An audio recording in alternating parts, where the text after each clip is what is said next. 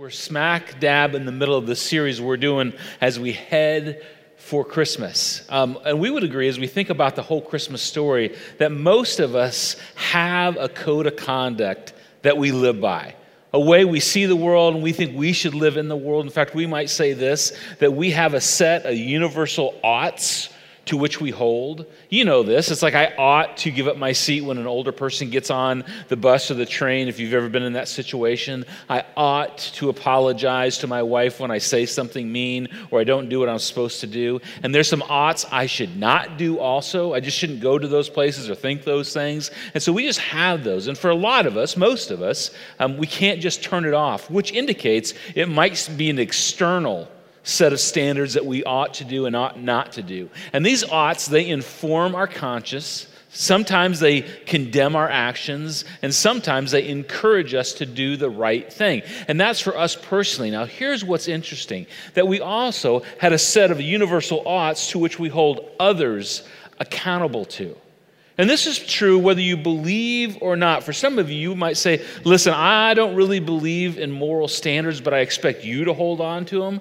I really don't want to have standards in my life, but I certainly want my neighbors to have standards that they live by. And we all move in those directions. This is why, if you've ever been around this, liars don't like to be lied to. Someone might say, Listen, I grew up lying. It's how I survived. It's just what I know, and so I'm a liar but I don't like to be lied to. Isn't that an interesting thing? And thieves don't like to be stolen from. I might steal your TV, but if you steal from me, I'm going to call the police immediately. That's why cheaters don't like to be cheated on. It's just weird thing that I might do something that's against a moral standard, but I'm okay with me doing it. I just certainly don't want you to do it. I want to get off the hook. I want you to face punishment. It's this weird thing. And for you, you may say, well, I get that because I'm not a guilt person. I don't like guilt. I don't like to live in guilt, and I don't want guilt in my life. And that may be fair, and you may feel that way, but isn't it true that you probably feel other people are guilty about things? In fact, we would say this that people who don't do guilt are adamant regarding the guilt of other people. Because when you look in the world, there's just things that are wrong. And there's things that people are doing wrong. And if it's none of my responsibility, it has to be everyone else's. And I can opt out out of convenience for feeling guilty, but I'm not going to let you opt out. It is just our human nature. And here's where the hypocrisy comes into play for all of us is that we can't stop holding others accountable to an external standard we sometimes ignore ourselves. Again, I can mute my conscience, but I'm not going to mute yours. It's just the way we work. And it kind of condemns us all. Now, I know that's a little bit of a negative way to start the message this morning, but it also, when we think about the birth and the announcement of Jesus coming to this earth, it reminds us why it was such good news of great joy for all people. Because if that's true, where we're all kind of in the middle of breaking our own rules and our own standards, and certainly God's standards, when Jesus showed up on the planet, it was good news of great joy for everybody. And that idea of it was good for everybody is such an interesting thing because often when one person gets good news, it means it's bad news for someone else. Like if I get the promotion, it probably means you're not getting the promotion. If you win the lottery, it means I'm probably not going to win the lottery. But this was good news for everybody. And this is what we said last week. Don't we want good news to be true? Even if you're not sure you believe, don't you hope it's true? And the question we're going to ask again today is why do we resist good news? And I think for some of us, the reason we resist Jesus and who he is and what he taught and what he did is because we missed the original version of the story that you grew up and I grew up with a version of the story that was not good news. It just felt like condemnation. It just felt like we couldn't get it right. But the people that brought us the story of Jesus said, This is good news of great joy for all people, including you. This news was so good that it survived Rome, even though Rome wanted to stamp it out. This news was so good, it, it survived Jewish temple worship, who did not want this new good news to be around. Luke, who documents the story of Jesus and brings us the Christmas story and all of its incredible focus, he, he said this He said, The law The law and the prophets were proclaimed until John. Now, the law and the prophets was, you know, for us is the Old Testament, but it was the ancient Hebrew scriptures, and it was good news for some people.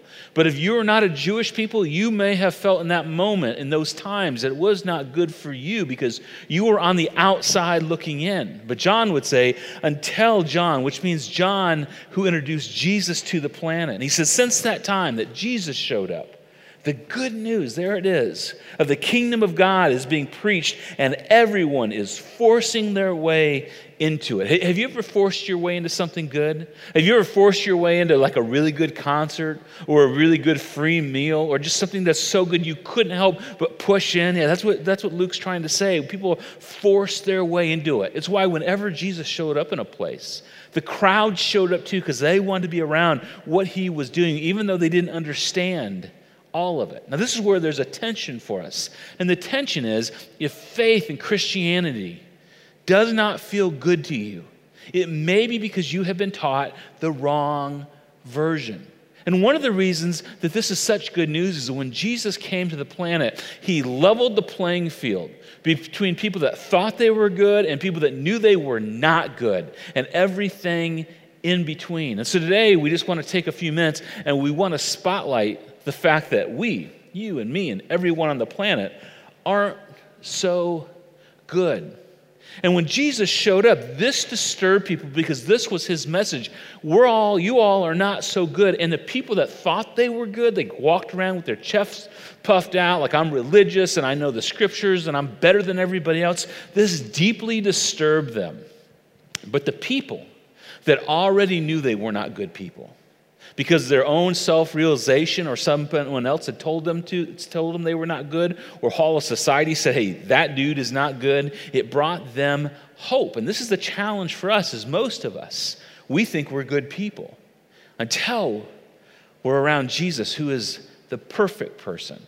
And he levels the playing field for the whole world now, uh, about two and a half years ago, I was hanging out with Andy Stanley, um, a friend of our church. Um, you may have heard Andy speak over the years. And Andy told this story of when, when he attended Billy Graham's funeral. And I was so like overwhelmed by this story. I've been waiting to share it with you for a couple years, and I finally had an opportunity to. And I wanted you to hear this story from Andy about Billy Graham's funeral where the playing field was level for everybody. So check this out. Now, in uh, February of 2018, I saw a great example, to me, a great example of, of what this must have looked like, maybe from God's perspective, in a little microcosm. Um, in March, uh, March the 2nd, oh, excuse me, February 21st, uh, Billy Graham passed away. And on March the 2nd, um, his funeral was scheduled in Charlotte, North Carolina. And when I heard that Billy Graham had passed away, I called my dad because I heard they were only going to invite a thousand people to the memorial service, and everybody who got invited could bring one person because there was only room for 2,000 people. And I called my dad. I said, I know you're going to get invited. Can I go with you? Because I would love to be a part of Billy Graham's memorial service. And then lo and behold, I got an invitation, which means I'm one of the most impo- thousand most important. Just kidding. So. I think people just kept, they couldn't go and they got down to me. But anyway, so I got invited, I know, to Billy Graham's funeral. And so Sandra and I went, and my dad went, and he, he took a friend. And, he, and, and it was so amazing. This was, a, okay, this, there are dignitaries, there are famous journalists. Everywhere you look, there are people you either know who they, you knew who they were, or they're like, okay, I've seen them on television. I know that's somebody important. People from all over the world, heads of state. I mean, it was incredible. A thousand people invited, they could all bring one person. And the best part of this was these were mostly all people who were like big shots somewhere, who are used to traveling in motorcades, who are used to showing up in tricked out escalades with their people. You know, their people. We get out and we got sunglasses, we got people, we got security. And the beauty of this day was you couldn't bring your people, you could bring one people. That's it and we, we showed up at a distribution center okay this that wasn't even that was like 20 minutes away from where the ceremony is going to be and everybody has to go into this kind of warehouse area and we had to stand around for about an hour and 15 minutes while we waited for buses to come pick us up it was beautiful. So you have all these important people, and they can't be important because they're surrounded by other important people, and suddenly nobody's important. And then they put us in lines. You had to wait in line, and we all got herded onto these buses. Everybody had to go to the back of the bus, fill up every single seat from the back to the front. These people haven't ridden on a bus since they were in elementary school, okay? now they're all sitting in these buses, and they're in. And then We drive for about 20 minutes, we get out, and it's freezing cold. This is March 2nd, Charlotte, North Carolina. It's beautiful, sunny day, freezing cold, and the service is in a tent without any sides. So you could get under the tent and you're super freezing, or you can stand out in the sun where you're just freezing. So we're miserable for an hour and 15 minutes before this thing started. And I'm telling you, I was enjoying this part so much as I looked at all these famous people. They couldn't be famous because there weren't any people for them to be famous for because they, everywhere they looked, there were people more famous than them and more important than them. And we all just kind of milled around waiting for the ceremony to start. Nobody, nobody was anybody special that day. I mean, you may be a big shot in some circle that you work in, and they may be a big shot on some television station, but hey, you're not Billy Graham, okay? So everything just leveled the playing field. Uh, and, and, again, you know, you may have a big ministry, but hey, this is amazing. And I wanted to show you a picture, but we didn't get permission in time. In 1973, I mean, most of you weren't around. 1973, talk about big church. He preached in Seoul, South Korea, and 1.1 million people attended. Let me tell you how big my church is. Let me, shh, let me tell you about this. Billy Graham showed up to preach. Well, I don't mean they watched on television. You should see this picture. You should Google it. Over a million people showed up. Okay? So you may be a big deal, but your funeral isn't going to be on Fox News and CNN and C SPAN, okay? You may be a big deal, but your body is not going to lie in the U.S. Capitol for people to line up all around the blocks to come see your body, okay? You know, some people were better known than others. You know, some people were more famous than others. Some people had more followers than others. But on that day, we all fell short of the glory of Billy Graham, and it was amazing. But perhaps the most amazing part of that part of it, that dynamic, was you could tell who was uncomfortable. They didn't like it. They were used to being special. They weren't special. Leveled the playing field. Isn't that a great story? Um, Andy couldn't show you the picture of the crowd that attended that 1.1 million people, but I thought I would show it to you because I thought it was spectacular. That's what it looks like to preach to 1.1 million people. Now, here's the other thing when I got to hear that story from Andy in person, we were having dinner um, with a bunch of lead pastors, and he talked about who was in that funeral, um, under that funeral tent, and how uncomfortable they how uncomfortable they were. And there were people you'd recognize from TV, and he named who was most uncomfortable. I can't tell you who it was, but it was so much fun to hear because anytime the playing field gets leveled, man, it puts everybody in a position that they need God and they need each other and they need help in our story. And when you open up the pages of Scripture and see Jesus interacting with people, he did that very thing for everyone and then gave them hope. And one of the people he did that for was Peter. Peter, who we talk about all the time. Now, here's what we know about Peter Peter was a good man. He was a family man. He was a businessman. He had a fishing business with his family. And he probably had a good reputation, maybe even a better reputation than most. But Peter's friend Luke gives us insight to how Peter was changed by being in the presence of Jesus. Look what Luke says about Peter's life. He says, One day Jesus was standing by the lake at Gennesaret, and the people were crowding around him and listening to the word of God. Now, you just got to pause for a second because when it says they were listening to the word of God, they weren't listening to Jesus read the Bible because the Bible didn't exist yet. And he wasn't reading the law and the prophets, he was just sharing his thoughts and he was preaching and teaching. And after the resurrection, Luke wrote, writes down hey, when we heard Jesus speak, it was like hearing the word of God. It is amazing. I wish we could spend a little bit more time on that. But he goes on. He said, He saw at the water's edge, two boats left there by fishermen who were washing their nets. So, what would happen in those days when the fishermen fished? They would go out at night when the water would cool down and the fish would come to the surface and they could catch them in their nets. And they'd fish all night, come in at morning, they would unroll their fish, they'd clean their nets out, get the beer cans out, clean them, roll them back up, put them away, and the fishermen would sleep for a little while and get ready to do the exact same thing um, in the next evening. And he goes on, he says, He, talking about Jesus, he got into one of the boats the one belonging to Simon, and he asked him to put out a little from the shore. And then he sat down and he taught the people from the boat. In other words, Jesus said, Hey, let me go out in the boat and let's pull out a little bit because it'll create a better auditorium outside so everybody can hear me and everybody can see me. And then so Jesus preaches, the word of God is explained, and then it's over. And then Jesus looks at Peter. This is so interesting. You can read this at home today. He says, Hey, Peter, will you take me fishing? To which Peter was probably a little like, What do you mean, take you fishing? Yeah, take me fishing. Peter's got to be like, We were out all night, we caught a few fish, but maybe, maybe having you with us, Jesus, because we know you're a rabbi and you're a holy man, we'll catch some more fish. And so Peter rows Jesus out, and they drop their nets over the side of the boat. And this is what Luke tells us that they began to catch fish like you would not believe. So much fish that it began to sink the boat, and something overwhelming happens in this moment. And it's not supposed to. It's almost like it's a miracle happening in Peter's midst. And somewhere, as they are pulling this fish over, load after load, it dawns on Peter that I am in the middle of something special. But more importantly than that, I am with someone special. I am with someone that is other than myself, someone that was, is different and on a whole different level than me. And in that moment, Peter decides, I'm not okay with who I am. Even though Peter is a really good man, he decides in the midst of whatever Jesus is and what he is doing, I am not a very good man.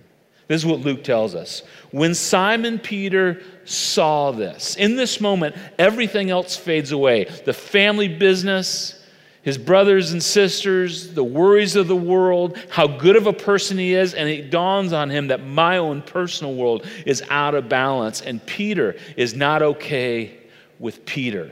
When Peter saw this, he fell at Jesus' knees and he said, I mean, he literally bowed down before Jesus.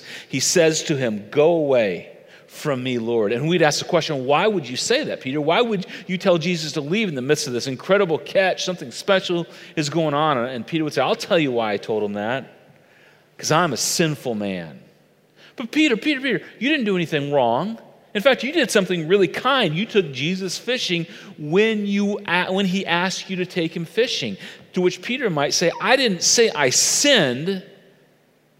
Peter would say, I am a sinful man.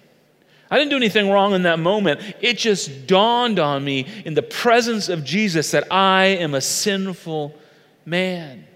In other words, he was saying, I need you to go away so I can feel okay about myself. You see, Jesus, I was fine until you showed up because I was living in this illusion that I did just enough ought tos to keep me out of trouble in my own conscience. But as I sat there in the boat that day, it dawned on me I am the presence of something so special, something so pure, something so lovely that I am a sinful man and I don't deserve to be around you.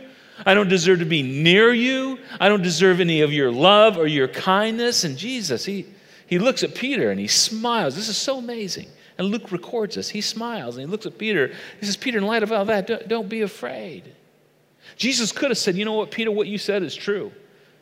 You've been a sinful man for a long time. And you need to know this your greatest sin is not behind you, it's ahead of you.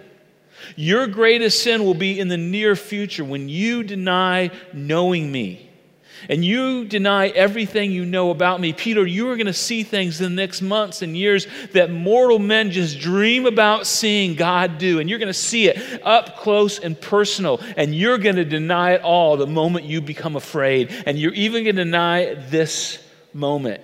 Peter, you are a sinful man. But I came because I already know that. And I've come to level the playing field. I've come to take all the power and all the prestige and all. I come from a good family and I've done good stuff, or I come from a bad family and I've come and I've done bad stuff. I came to level that because everybody's in the same field when it comes to being sinful.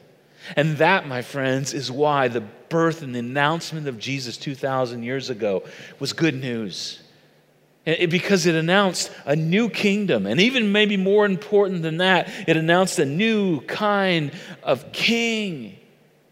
And Peter, I'm inviting you to come. In fact, Jesus says next, Peter, I'm going. You need to know that. I'm not staying around here in the fishing boats. That's not what I've been called to do in this world. I'm going, but I'm taking you with me, Peter.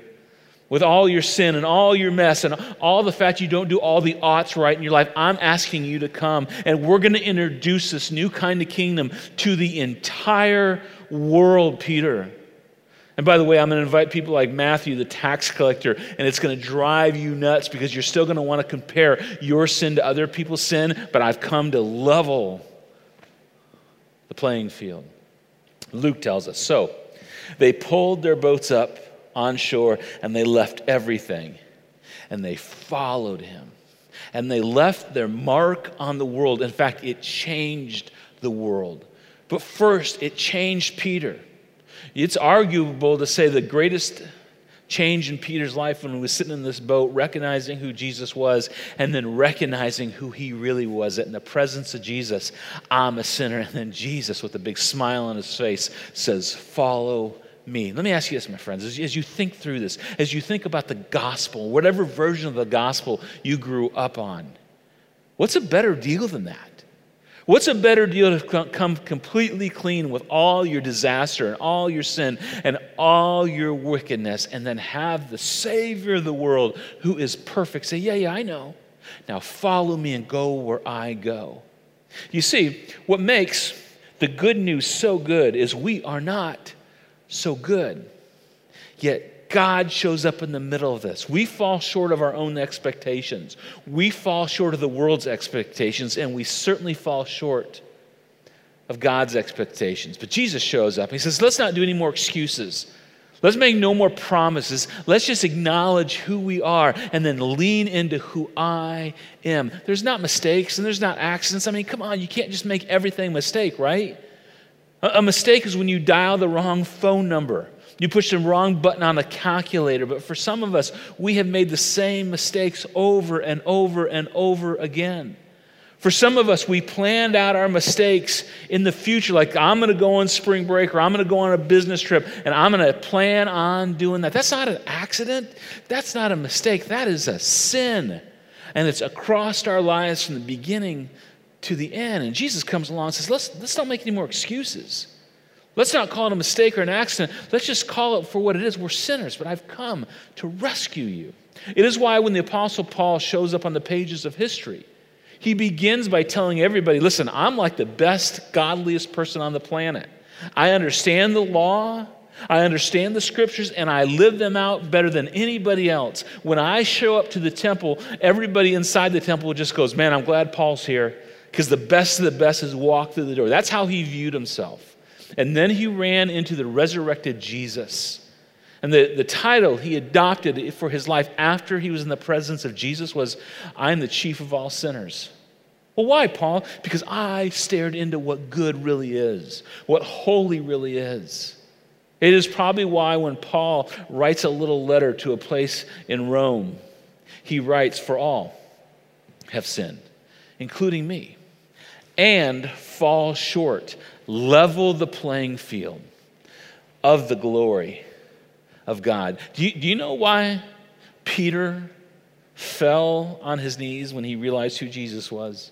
Do you know why Paul fell on his knees? Because just a little of the glory of Jesus slipped out in who he was. A little of the glory just showed up and they just didn't know what to do but fall on their knees and say, Get away from me. I, I don't know what it is to be in this kind of righteousness. And that's when Jesus would look at them and go, Yeah, I know. Follow me. You're invited to it with all that you are. For all have sinned and fall short of the glory of God and are justified. This is such a beautiful word, and all justified is means is to be made right. Not to promise next time, not to try and make up, is to be made right in that moment. And you know this if you break something, if you break someone's window, you can promise never to break their window again, but you can't put the pieces of glass back together. You can't make it right. But Jesus said, I have come to make you right by giving my life on the cross. Are justified freely, which means it's free. You don't work for it. By his grace through the redemption that came by Christ Jesus. This is why the birth of Jesus was good news and joy for all people, because there was something we had in common, each one of us. And what all of us have in common, whether you really want to grasp this or not, is we all fall short of your standards, of the world's standards, but certainly and ultimately God's standards. But we have been invited to embrace the same solution. Now, one of the reasons I wanted to show you Andy's story about Billy Graham is a story that was told at Billy's funeral by one of his children. And I wanted you to hear this. We're going to turn back to Andy's story, and hopefully it resonates in your heart. Check it out. My favorite moment at the Billy Graham memorial service was when his daughter Ruth spoke. His, uh, Billy and Ruth had five kids. Their middle child was Ruth, the daughter. And all the kids spoke, and it was wonderful and great. And then Ruth gets up, and Ruth, kind of the hippie of the five Graham kids, which is kind of a strange thing to say, and if I ever meet her, I'll apologize, but you sort of got that sense. And here's what she said. I want to read you her story. This is, you can find this, it's easy, it's all over the internet. She said, I have learned this week, as never before, that everybody has a Billy Graham story. And ha- I have my own Billy Graham story, so I'm going to tell you that one. After 21 years, my marriage ended in divorce, and I was devastated. I floundered. I did wrong. The rug was pulled out from underneath me. My family thought it would be a good idea if I moved far away and get a fresh start somewhere else. So I decided to live near, near, my older sister and her family and near a really good church. And the pastor of that church introduced me to a handsome widower, and we began to date fast and furiously. My children didn't like him, but I thought, you know, they're almost grown, and they don't know. They couldn't tell me what to do. I mean, I know what's best for my life. My mother called me from Seattle. My father called me from Tokyo. And they said, honey, why don't you slow this down? Let us wait to get to know this man. But they had never been single, and they'd never been a single parent, and they'd never been divorced. What, what did they know? So, being stubborn, willful, and sinful, I married this man on New Year's Eve. And within 24 hours, I knew I had made a terrible mistake. After five weeks, I fled because I was afraid of him. And now what was I going to do? I wanted to talk to my father, and I wanted to talk to my mother. It was a two day drive to their home, and questions swirled in my mind. What was I going to say to my daddy? What was I going to say to my mother? What was I going to say to my children? I had been such a failure. And what were they going to say to me? We're tired fooling with you. We told you not to do it. You've embarrassed us. Then she said this Let me tell you, you women will understand. You don't want to embarrass your father. You really don't want to embarrass Billy Graham. She continues, Many of you know we live on the side of a mountain, and I, was, I wound, as I wound myself up the mountain, I rounded that last bend in my father's driveway, and my father was standing there waiting for me. As I got out of the car, he wrapped his arms around me, and he simply said, Welcome home.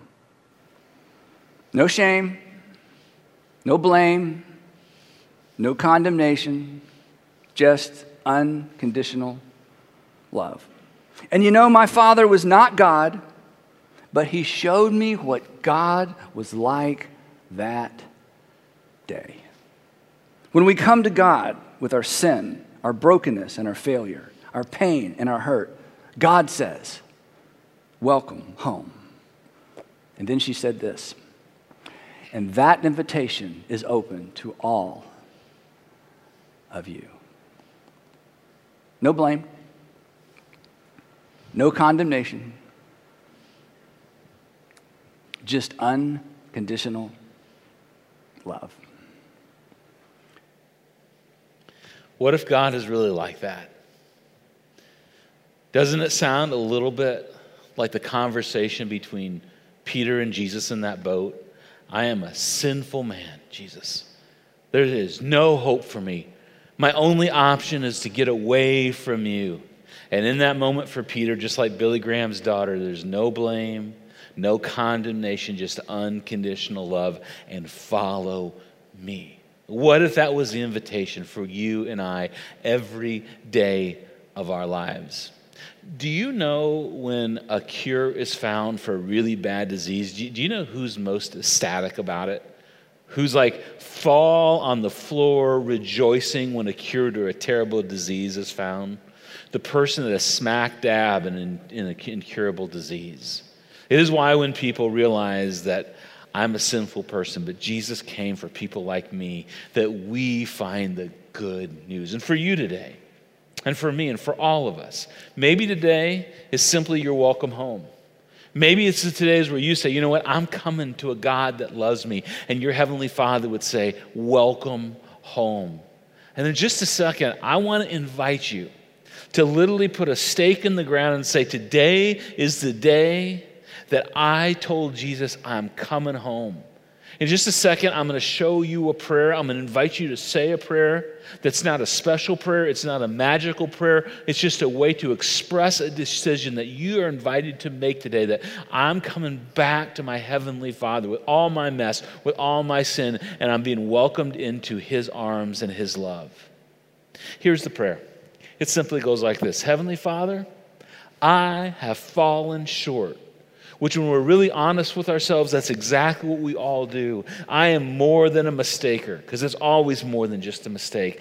I am a sinner who needs a Savior, and I'm telling you, this is where some of us have a really hard time, but this is where we find freedom. I place my faith in Jesus' death on the cross as payment for my sin. I'm going to invite everybody that's listening to this or watching this online to say this prayer for, with me today. And for some of you, you said something like this when you were in Sunday school or vacation Bible school. For some of you, it was at a camp when you were a teenager, but it's faded somehow, or you lost a grasp on the forgiveness that your Heavenly Father offers you. For some of you, you live in this every day, but you just want to say, God, I want to make sure I'm holding on to this tight. But for some of you, you've never said this prayer.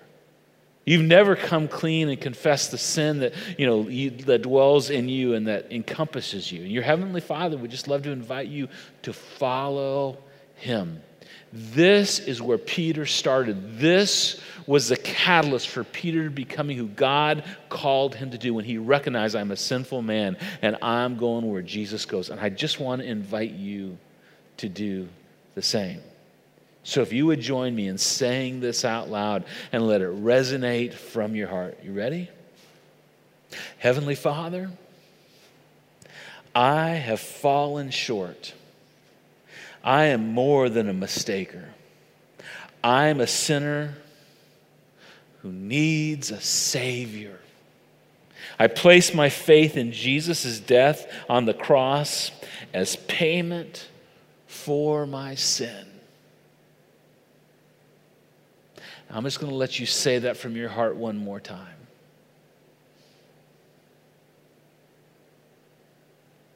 Let me pray for you. Heavenly Father, for all of us that just confessed this and cried out to you for help, I pray that we would feel your response of looking at us and saying, You are forgiven, you are set free, now follow me. And for the people that have just said this prayer for the very first time, I pray that they would feel an actual change going on in their very soul and their very spirit as they find new life in you. And they can be called children of God. Thank you for this invitation. Thank you for the people that aren't even ready to respond in this way, that this invitation will always be there for them because of your immense love. And thank you for coming to this planet to save us from what we most desperately needed saving from our sins and ourself. We love you, Jesus, and we feel your love today. In your name I pray. Amen. My friends, if you prayed this prayer and this was your very first time, I hope you can hang on to it and continue to join us along the journey of following Jesus. Have a great day. We'll see you right back here next Sunday as we wrap up the series. God bless you.